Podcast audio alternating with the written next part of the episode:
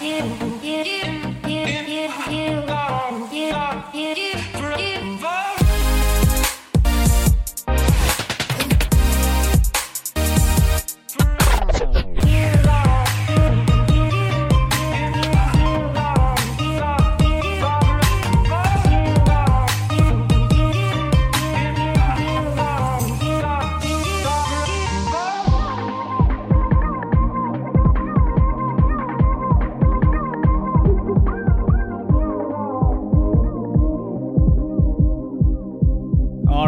welcome everybody to the Lakers Legacy podcast, where the more things change, the more things stay the same. Because when one Russell goes out, another Russell walks in. Lakers reloaded? More like Lakers deloaded. Lakers re deloaded. And well, from there, the Russ is history. Oh, yeah, and LeBron James also made history. Congratulations to LeBron James, your all time leading scorer in the NBA. But who cares? Because we got Davon Reed. I am your host, Jonathan Hernandez, and I'm joined by my co host, Tommy Alexander, just a half hour past the NBA trade deadline, 2023 NBA trade deadline that will live in infamy for the amount of second rounders that went out. And Tommy, I say this with the utmost sincerity, but it, my friend, is lit. How you doing? It's lit. Yes, it is. It is lit. Uh, okay, let me try and collect myself. Oh shit! Hold on.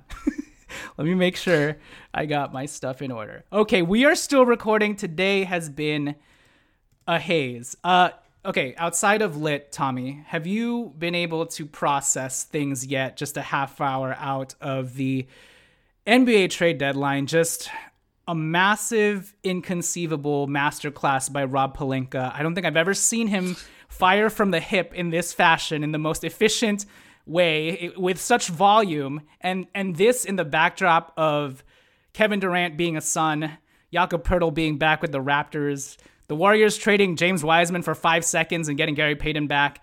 It's just been pure insanity. So how are you handling it all right now? Um, it is. It's definitely pure insanity. I feel like all I've been able to think about is how the Lakers have improved, but honestly, a lot of teams got better. I mean, some teams just did some weird things, but I, I don't know. A lot of teams got better. I think um, at this deadline, so it's been a lot to process. I think it's interesting because we've talked about loosely like so many of these players that we were sort of floating, you know, either in discussions with or actually ended up consummating trades for over the last day.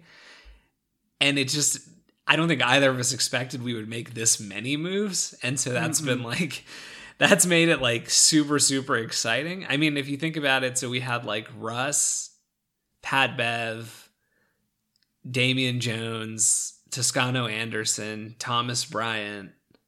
That's five guys. Who else am I missing? That is the five guys, and then we traded obviously prior to this week. Kendrick Nunn, three seconds. Uh, we uh, we right. traded the 2027 first top four protected, and then one second also went out with Pat Bev.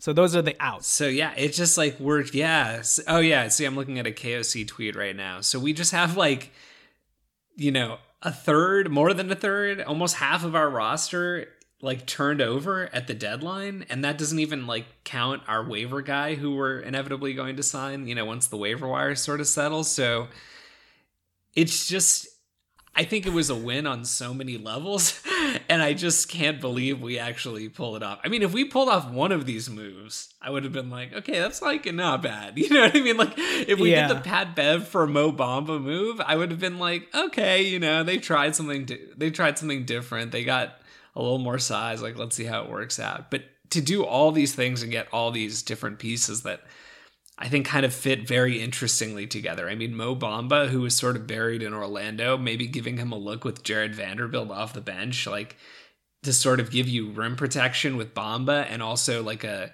bigger wing defender in Vanderbilt and you don't lose any floor spacing because Bamba can space. I, I don't know. You just sort of see these interesting sort of potential implementations of of these lineups um and i'm just hoping that darvin ham figures it out quickly because we we don't have a lot of time to waste yeah. Yeah dude so uh, you sound tired as hell by the way. Is that because of the son or because of the trade deadline or because of both? Um mostly because of my son but okay, um, trade deadline too. But at least the trade deadline was there as a friend to keep you company throughout the sleepless nights yeah, I I barely slept at all, uh, just because of the the adrenaline pumping through my veins or the ice in my veins now. Ayo. Um, so Ayo, Ayo. in in comes D'Angelo Russell, Jarred Vanderbilt, Malik Beasley, randomly Davon Reed from the Denver Nuggets, three seconds, one of which probably got rerouted in the Patrick Beverley deal, and then to cap it all off, Mo Bamba. First, let's start here, Tommy the Russell Westbrook experience is over. And we did not Ayo. think they'd be Ayo, and we did not think they would be able to pull this off, that Rob would be able to pull this off. But I guess things just came to a head. Russ was becoming more and more grating on the locker room. The, uh, McMenamin called him a blood sucking vampire, whatever the hell that means. Um, but our worst nightmare is over.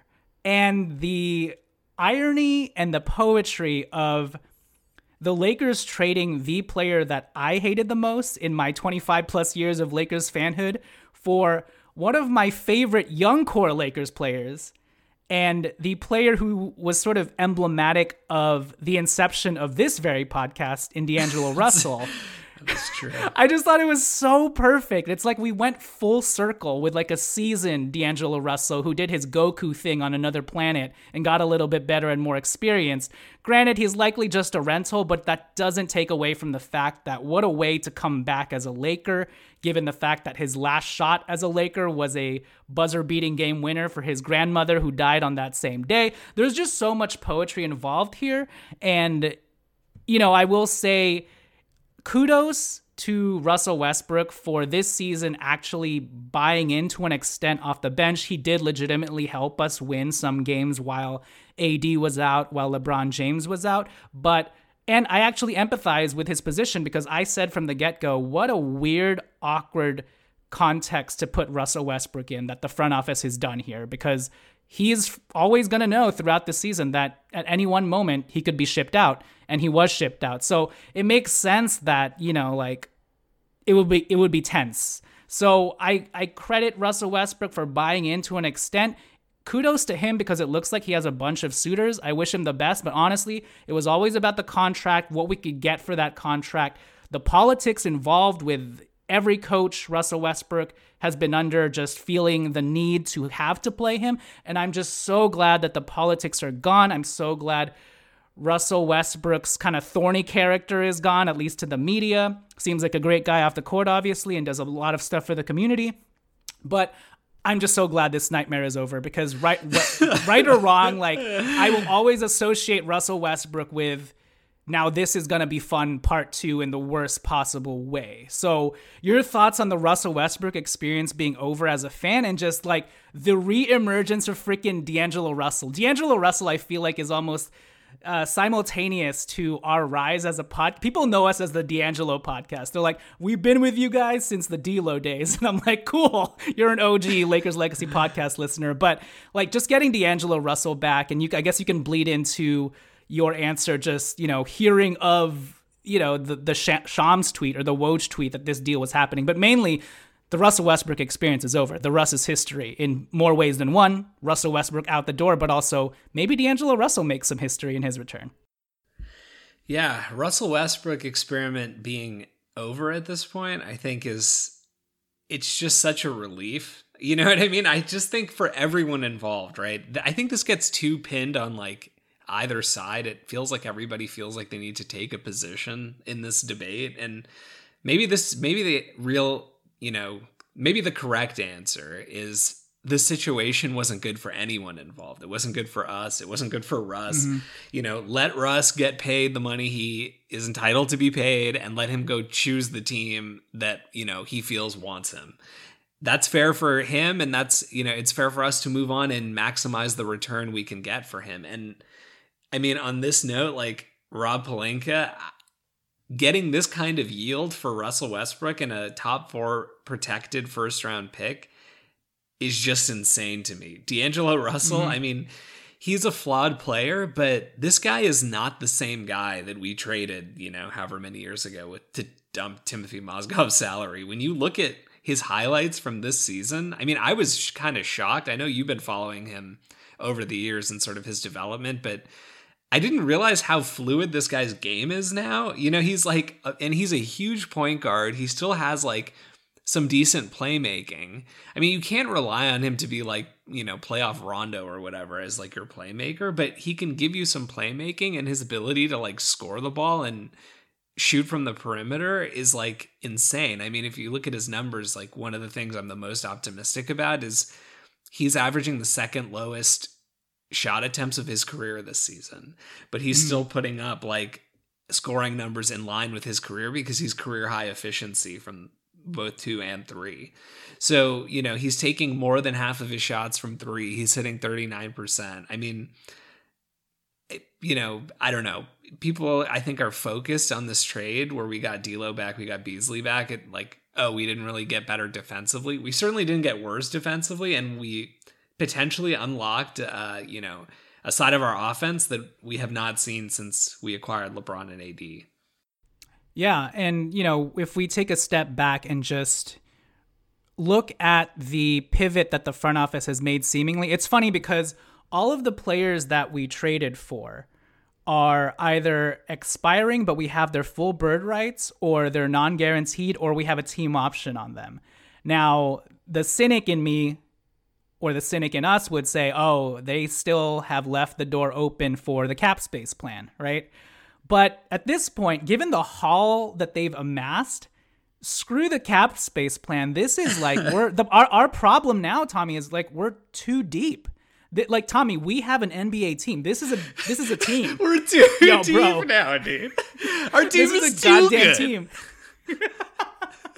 I mean, look, the West upgraded in a big way, including the Suns and the Mavericks. But in terms of like the context we were working with earlier, like I no, we again, made a giant leap. I can't fathom again the efficiency and the volume with which Rob Pelinka was hoisting these three point shots, i.e., these trades, was amazing.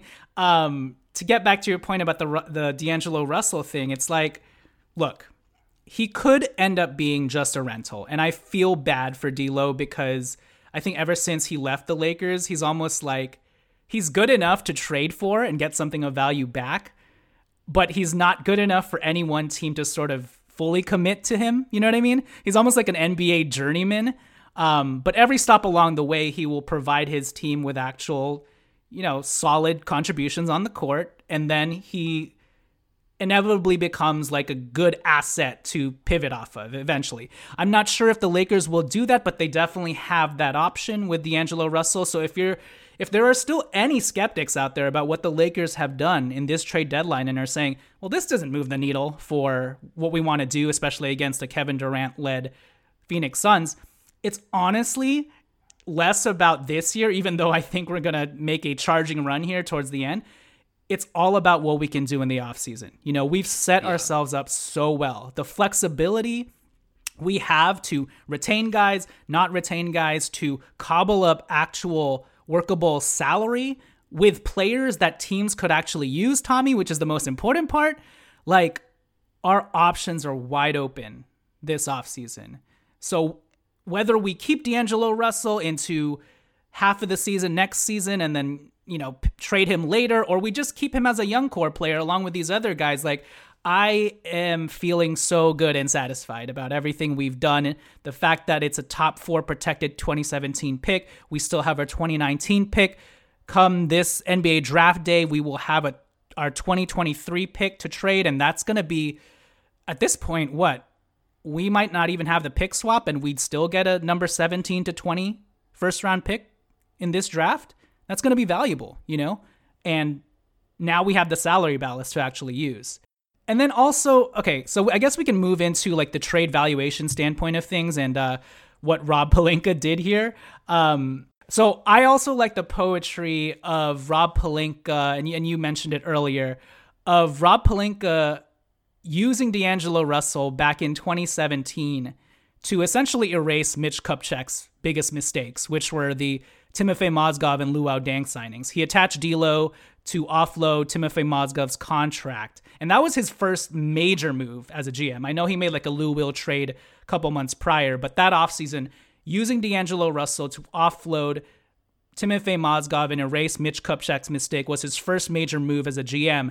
And so for yep. him to now use a first to attach to Russell Westbrook to offload Westbrook and bring and bring D'Angelo Russell back to erase his biggest mistake as a GM in the Russell Westbrook trade, to me is just perfect symmetry, perfect poetry, and moving into how Rob Pelinka did and how you would grade him, Tommy. Um, this deal that the Lakers, this trade deadline that the Lakers pulled off, it kind of reminds me of the Cleveland Cavaliers 2017 18 trade deadline. Yep um, right before LeBron James signed with the Lakers, when David Griffin pretty much flipped half the roster and a lot of veterans actually. So he flipped uh, Derrick Rose, Dwyane Wade, Isaiah Thomas, Jae Crowder, Channing Frye, and got back all these young upside dudes in Jordan Clarkson, Rodney Hood, Larry Nance, and we joked about this off air a couple podcasts ago where we was we were like this roster needs an entire overhaul, like a, at least 60% overhaul do we think Pelinka is capable of doing something like this, of doing the David Griffin special? And we joked back then that there's no chance. He he there's no way Rob Pelinka can pull that off. He can barely pull off like a Rui Hachimura deal. And then he did that to start off the trade deadline. And seeing everything that he amassed, Tommy, I think Rob Pelinka even outdid what David Griffin did uh, in that season. So, just what are your thoughts on the trade valuation standpoint here, where we gave up at most the 2027 first top four protected pick and a couple of seconds, which we still got back because of the very shrewd Thomas Bryant trade. Yeah. Uh, I can't say enough about what Rob Pelinka did here.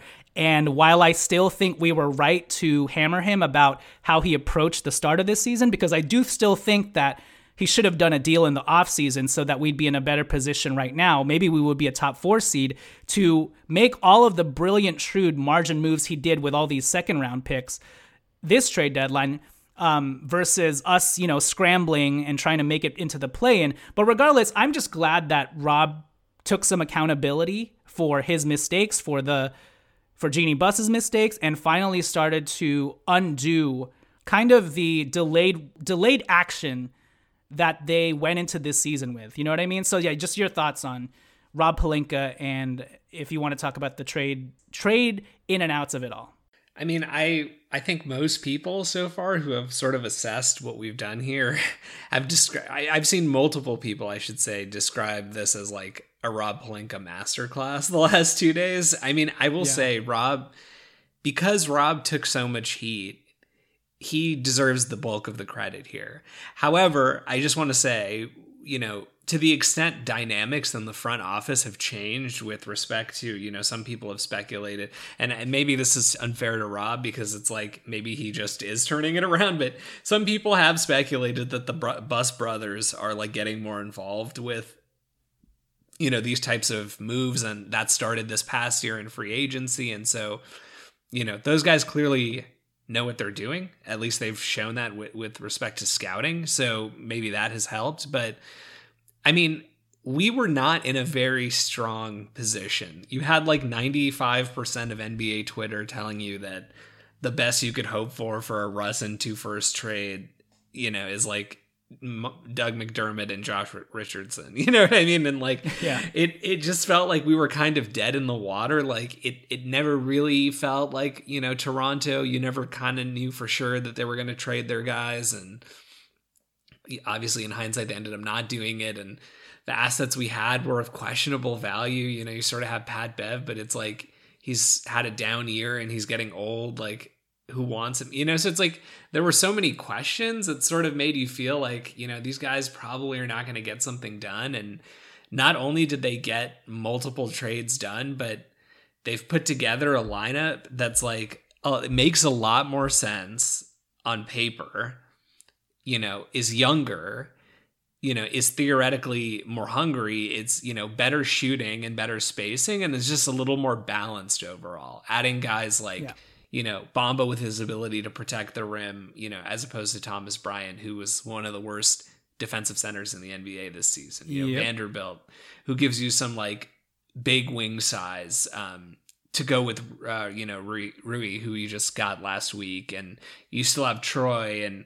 You know, maybe now Troy's having to play less like power forward in these like three guard lineups because like we actually have some bigger players now, and you still have Wenyen floating back there. You know, Reed, I don't know a ton about, but you know, apparently he is known to play some defense. Um, and then of course you have the shooters with D'Angelo and Beasley. And you know, we the talked shooting! about this the we shooting! talked about this, you know, so many times earlier this season, dude, but one thing we used to always harp on, and we used to talk about this in the context of the Indiana trade, was that Lonnie Walker is definitely not a bad player. He's like an NBA caliber player.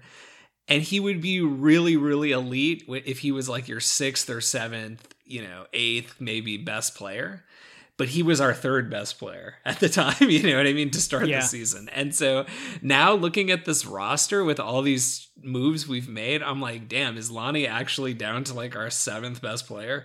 You know, and it's like that kind of tells you yeah. the sort of talent overhaul that we've had. Um, and yeah, to get all of that done, only moving one first, I you know just to kind of expand slightly on one thing you said with respect to our our, our flexibility to make moves this off season we have there's two big inflection points when it comes to trades in the offseason. The first one is going to be the draft, like the days leading into the draft and draft night, there are always mm-hmm. trades.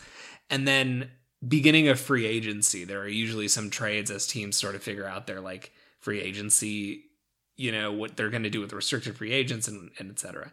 But, you know, going into this, when we just had Russell Westbrook, we didn't really have a whole lot of options. Going into draft night, yes, we had draft picks to trade, but we didn't really have salary. Now we have like tons of non guaranteed salary that we can kind of decide on on draft night send to a team where you know they kind of can kind of take flyers. I mean, I don't need to go into the details, but you get the point. Like we have we have the ability to make trades on that day and on the first day of free agency. Like if D'Lo doesn't work out, you're kind of in the driver's seat to like facilitate facilitate a sign and trade for him. So it they've given themselves a lot more options while also making their team this year like infinitely better. So it's just like it's a win on yeah. every level. Yeah, and again, credit and kudos to Rob Pelinka. Uh, I still think we were right to, yeah, as I said, I, I still think the approach that they had going into this season was wrong in terms of bringing in that imbalanced roster to the start of the season, including Russell Westbrook, and, you know, not calculating, putting into account the fact that yeah, tensions were going to be high throughout the season. You know, things would get murky, even chemistry wise, and politics would rule the day. And I think they could have done something like this, Tommy, if they had just unprotected that first. Now, obviously, you like the top four protection, but would you have rather them? And this is like coulda, woulda, shoulda. I'm not trying to hammer Rob Pelinka. I'm just trying to say we're giving him the credit now, but seeing just the efficiency. I keep using efficiency. Seeing the efficiency with how uh, with which he handled this trade deadline he still could have pulled off all of these margin moves. And that's crazy that i'm talking about rob pelinka in the same vein as margin moves right? Because he killed it marginally you know? That thomas bryant for davon reed and getting three seconds back move was amazing. Getting mo bamba for a second that like it's crazy so but i mean like look i think this a similar sort of package not this exact same package was available in the summer he just refused to give up the first or even unprotect the first so for me i would rather have given up an unprotected 2027 pick to get sorry I would I would have rather given up an unprotected first 2027 pick because to me there's not that much of a difference between top four and just it being an unprotected pick at that point. I would have given that up in the offseason, gotten back the depth, started the season off with an actual competent team, and been in a better place this trade deadline as a top four seed in the West and then done all of these other ancillary moves versus we kind of just did everything now and we're just going to have to hope and pray that the cohesion and continuity comes together really quick. Are you in the same sort of line of thinking as I am? Yes. Okay, great. That, that makes things very simple.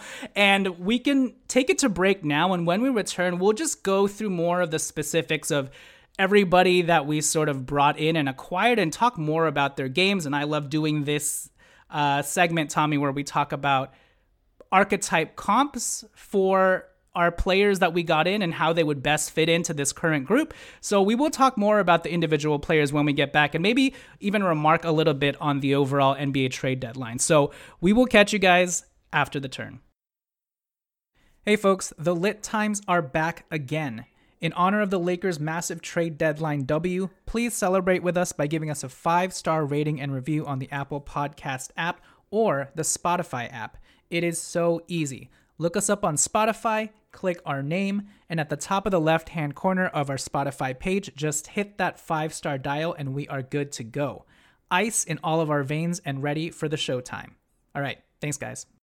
All right, so we are back. Tommy, uh, I just wanted to get your quick thoughts on the trade deadline. This can be very short, but I think, you know, uh, before all of this started, everybody was saying it's going to be a pretty quiet trade deadline. Um, there are more buyers than there are sellers. And to some extent, that played out. But I think Yeah. the Kyrie Irving, Kevin Durant, Brooklyn Nets madness, Yeah. that was really the impetus. That was really the domino that opened up the floodgates of heaven. And then everybody went apeshit, Tommy. And I'm so Everybody glad went that ape shit. I, I am so glad Rob Pelinka decided to pull off the Rui Hachimura deal first because Yeah, we were dude. able to get out ahead of like this second round pick madness because Oh my god, Rui would have cost six first, six second rounders. seriously, dude, the, the value of the second round pick went haywire and it was like almost that Oprah meme, right? Where it's like, you get a second round pick, you get a second round pick, everybody gets second round picks. and I mean, it kind of makes sense to some respect, right? Because it's like three second rounders is the new first rounder or the new late first rounder. And, at this point, you're probably better served to getting, you're probably better served to get like a, early second rounder in that number 31 to 40 range than you are getting like a number 25 to 30 first round pick, right? Because you can sort of negotiate the salary after that. Um, but yeah, any thoughts on just the trade deadline? Well, again, we can keep it short. Obviously, KD to the Suns is the biggest news, Kyrie to the Mavs, and then the Clippers, you know, did a lot of things too. Mason Plumlee, Eric Gordon, Bones Hyland. I mean, the West, uh, my biggest takeaway is the West got tougher. I mean, it was uh, a mid house party for a little bit here. And the Lakers, I think, in a vacuum, in terms of what they did, given the context of their team, probably were one of the top two winners along with the Suns. But in terms of like the haul that the Suns gave up, it could be debatable. But yeah, any thoughts on this crazy ass trade deadline? It was crazy ass trade deadline. Um, it was like probably the craziest ass trade deadline I've ever seen. I think the It Kevin felt like free agency, right? Like, it, didn't it feel It like the like starting of free free agency. agency? Yeah. Yeah, it did. And and that's what I was thinking like I don't know that there has ever been in our lifetimes. I mean, maybe I can't remember a trade from like the late 90s when I started watching basketball, but a trade deadline trade that was as massive as the KD trade that sort of came out of nowhere also, you know. So I, think it is interesting because the people who were saying there were no sellers, I think were generally right. The only seller ended up surprise seller ended up being Brooklyn, and that was a total surprise. Everybody else ended up sort of holding on or making lateral moves that you know are were sort of arguably improving their teams. I mean, you had like maybe some obvious sellers, like you saw Eric Gordon move, and you saw like Plumlee move from Charlotte and stuff like that, but. I, I just think like overall it's it's interesting because you sort of see the divide between the teams who are like we're going for it and the teams who are like we don't really care if we make it and the teams who you know are sort of don't really know what they're doing uh, Minnesota so you know it's like it it's like kind of interesting how everybody fit into these buckets like the Jazz clearly don't care if they make the playoffs at this point um even the Thunder, you know, they they traded Mike Muscala for like a pick, you know, and save some salary. I I don't really know what they got there. So, um, it's just sort of like it, it feels like in a way the Lakers have positioned themselves really nicely here. Um, but we'll just yeah. have to see, I guess. I, I, the one concern you have is is there enough time to salvage this? Yeah, that is a very valid concern, especially given the fact that LeBron James isn't going to play tonight against the Bucks. We're obviously recording this before the Bucks game, so likely going to be 25 and 31.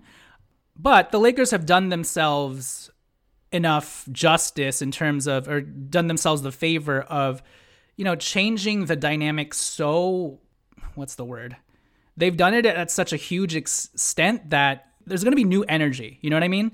All these players are going to be galvanized to want to make this run together, even if the cohesion isn't there yet. And I think the high emotions, the excitement is going to carry us through that initial awkward acclimation period. And it also helps that D'Lo, Beasley, Vanderbilt have all played together. You know, like they have that cohesion yeah. with the Minnesota Timberwolves. Uh, Beasley and Vando played together with the Utah Jazz after the Timberwolves trade uh, in the offseason. So we'll they'll at least have that cohesion to cling on to.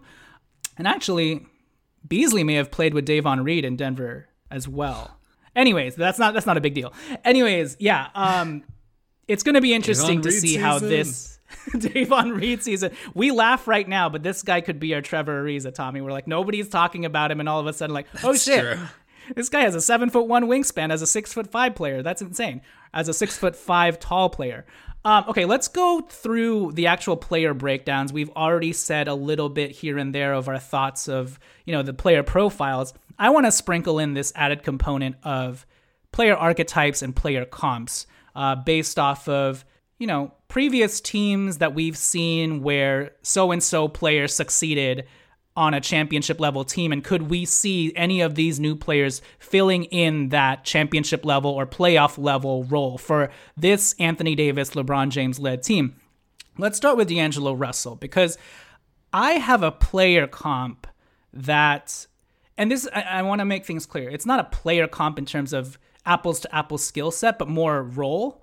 And so I have a player comp for D'Angelo Russell that I think is very apt. And it's with a player that previously played with LeBron James. And they made it to the playoffs, they made it to the finals. But this is the sort of role that I want to see D'Angelo Russell sort of fulfill. Can you sort of guess which player I'm talking about?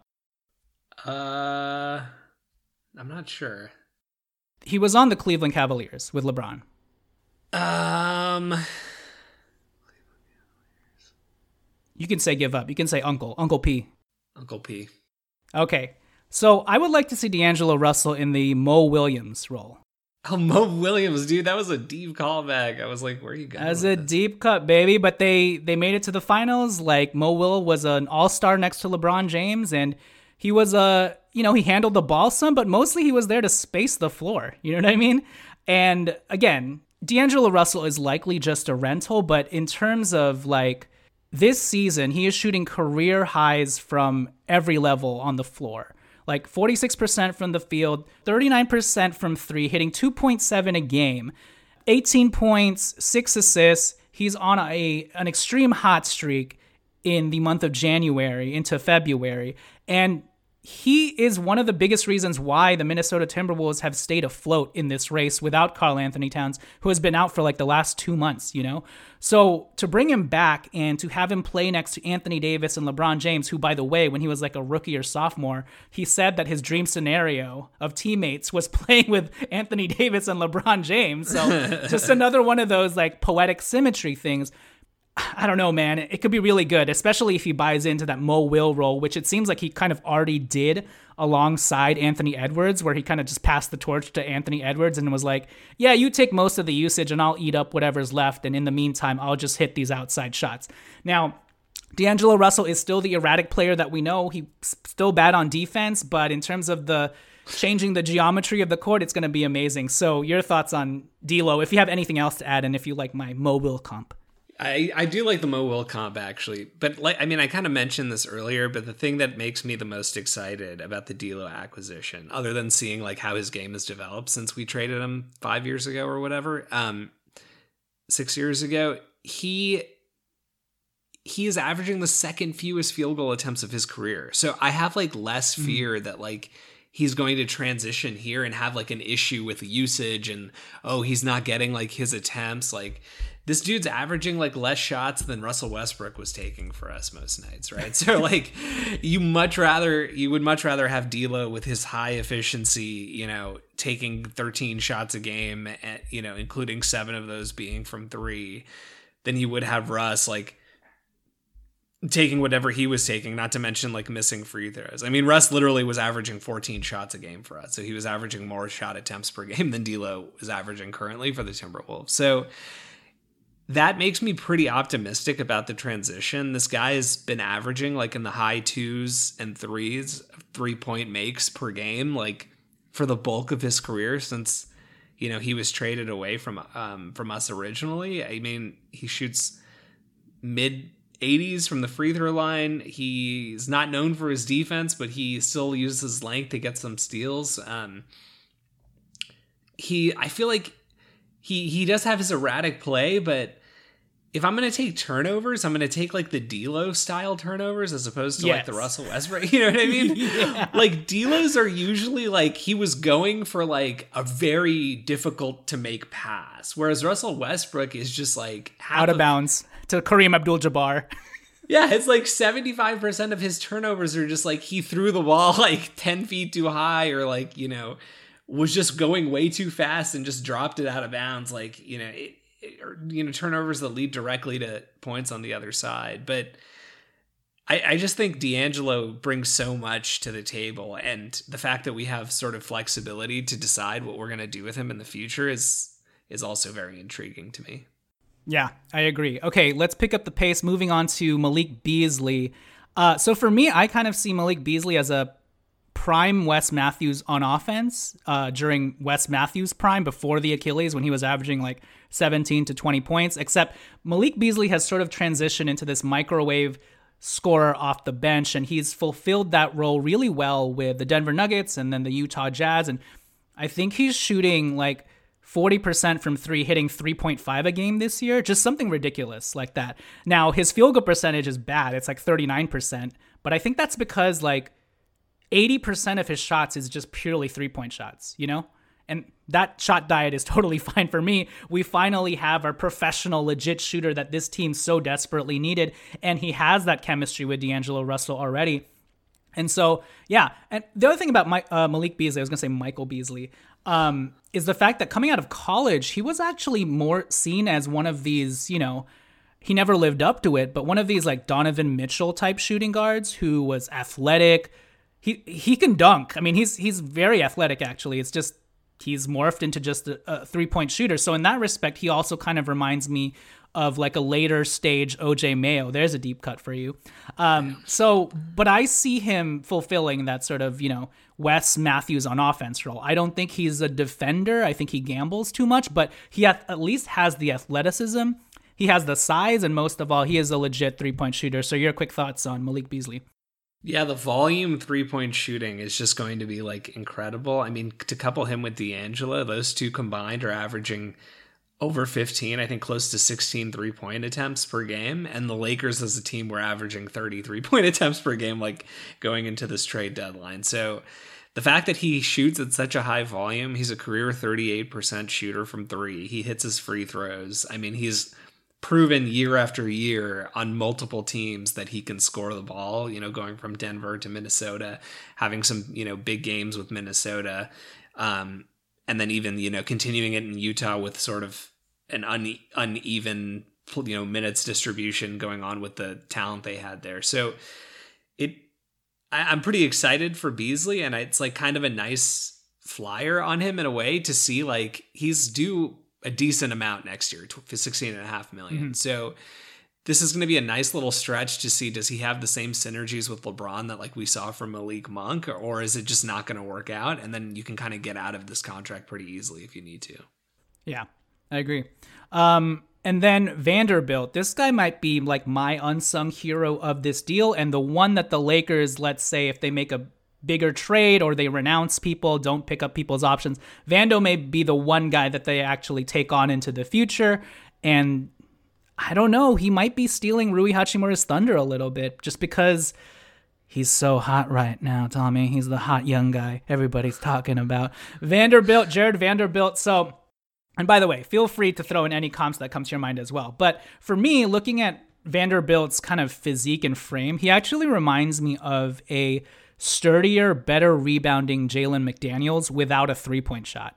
You know, everybody's been talking about Jalen McDaniels, Jaden McDaniels, how they like their versatility, their length, et cetera, et cetera.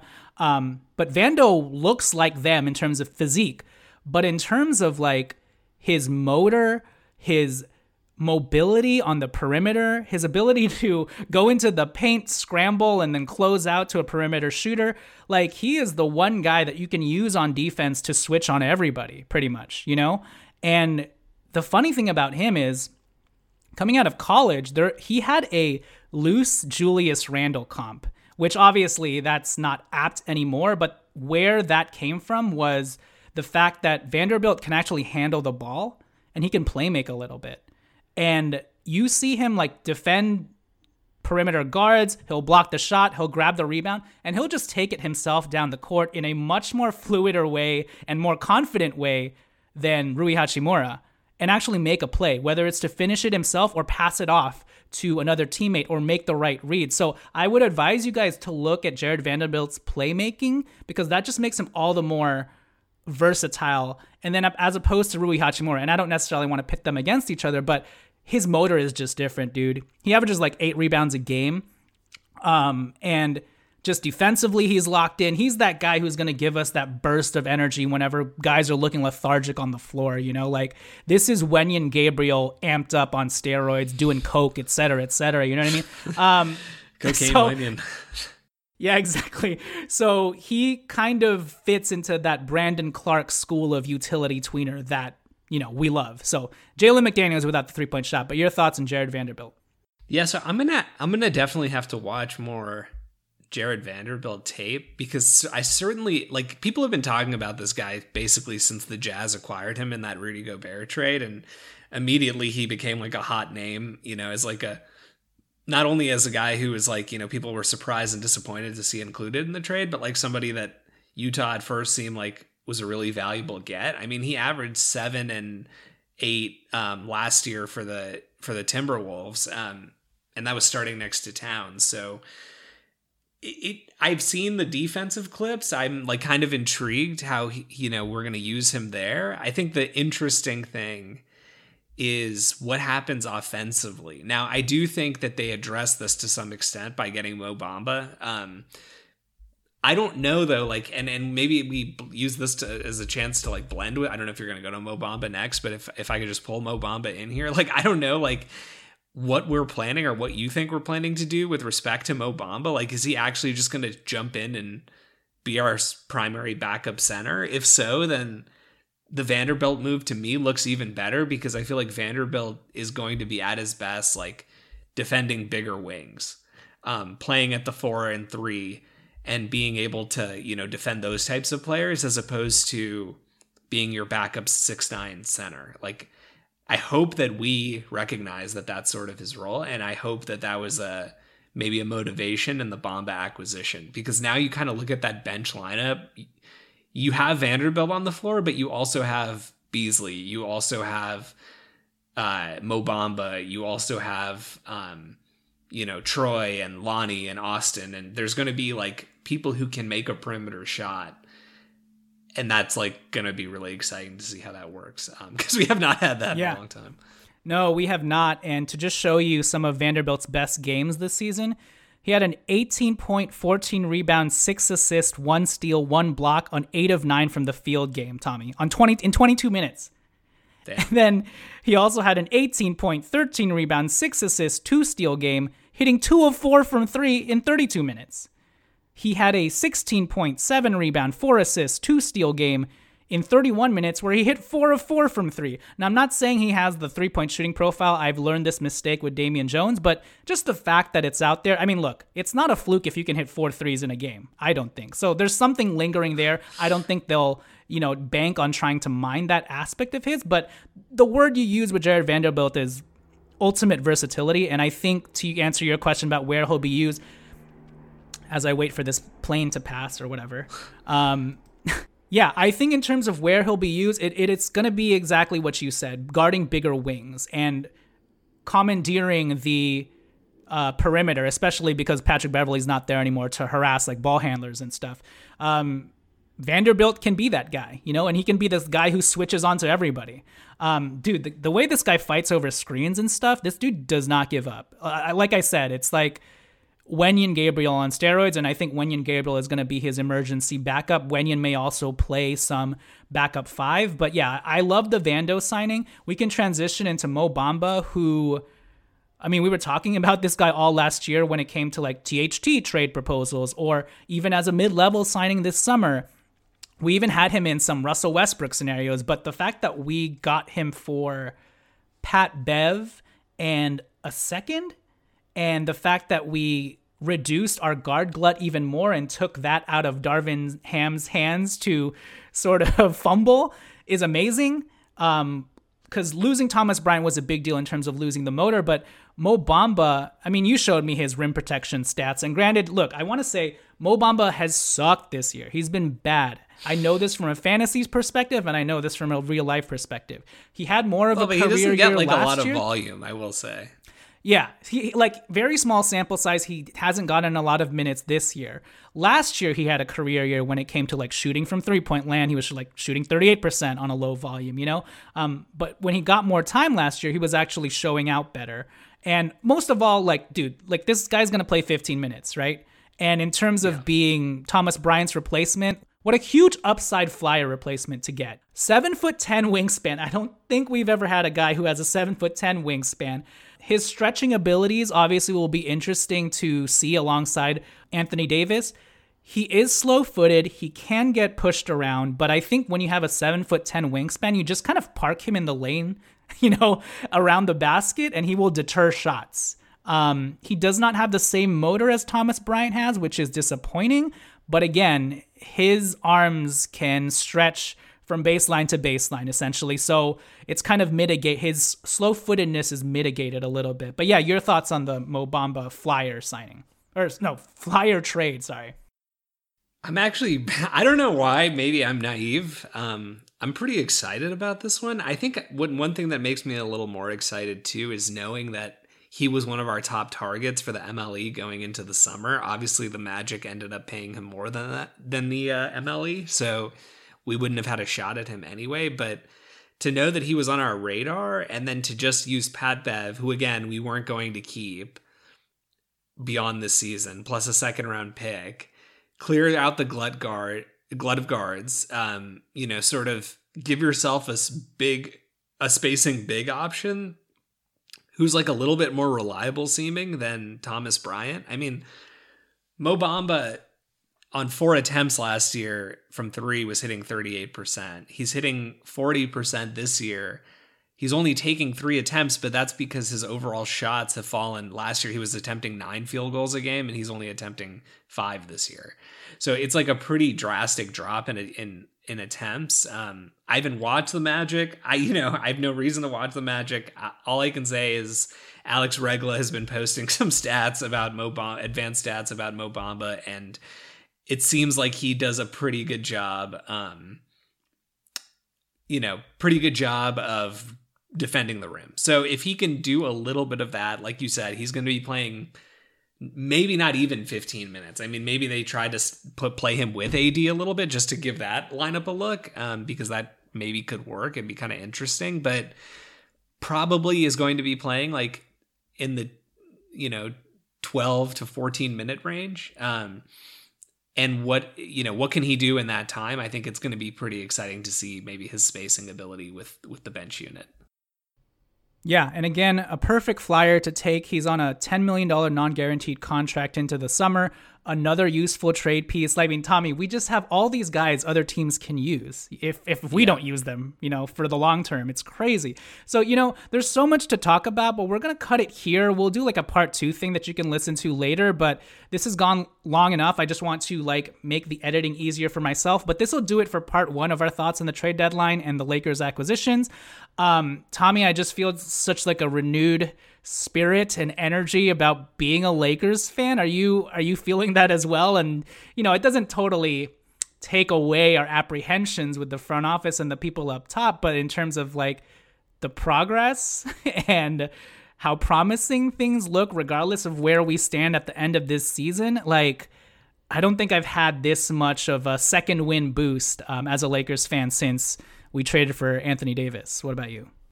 Yeah, I'm definitely excited. I'm optimistic about this last stretch here. I mean, it's unfortunate because we play the Bucks tonight and it's a scheduled loss because none of these guys are playing and Le- LeBron also just it was announced that he's going to sit out too.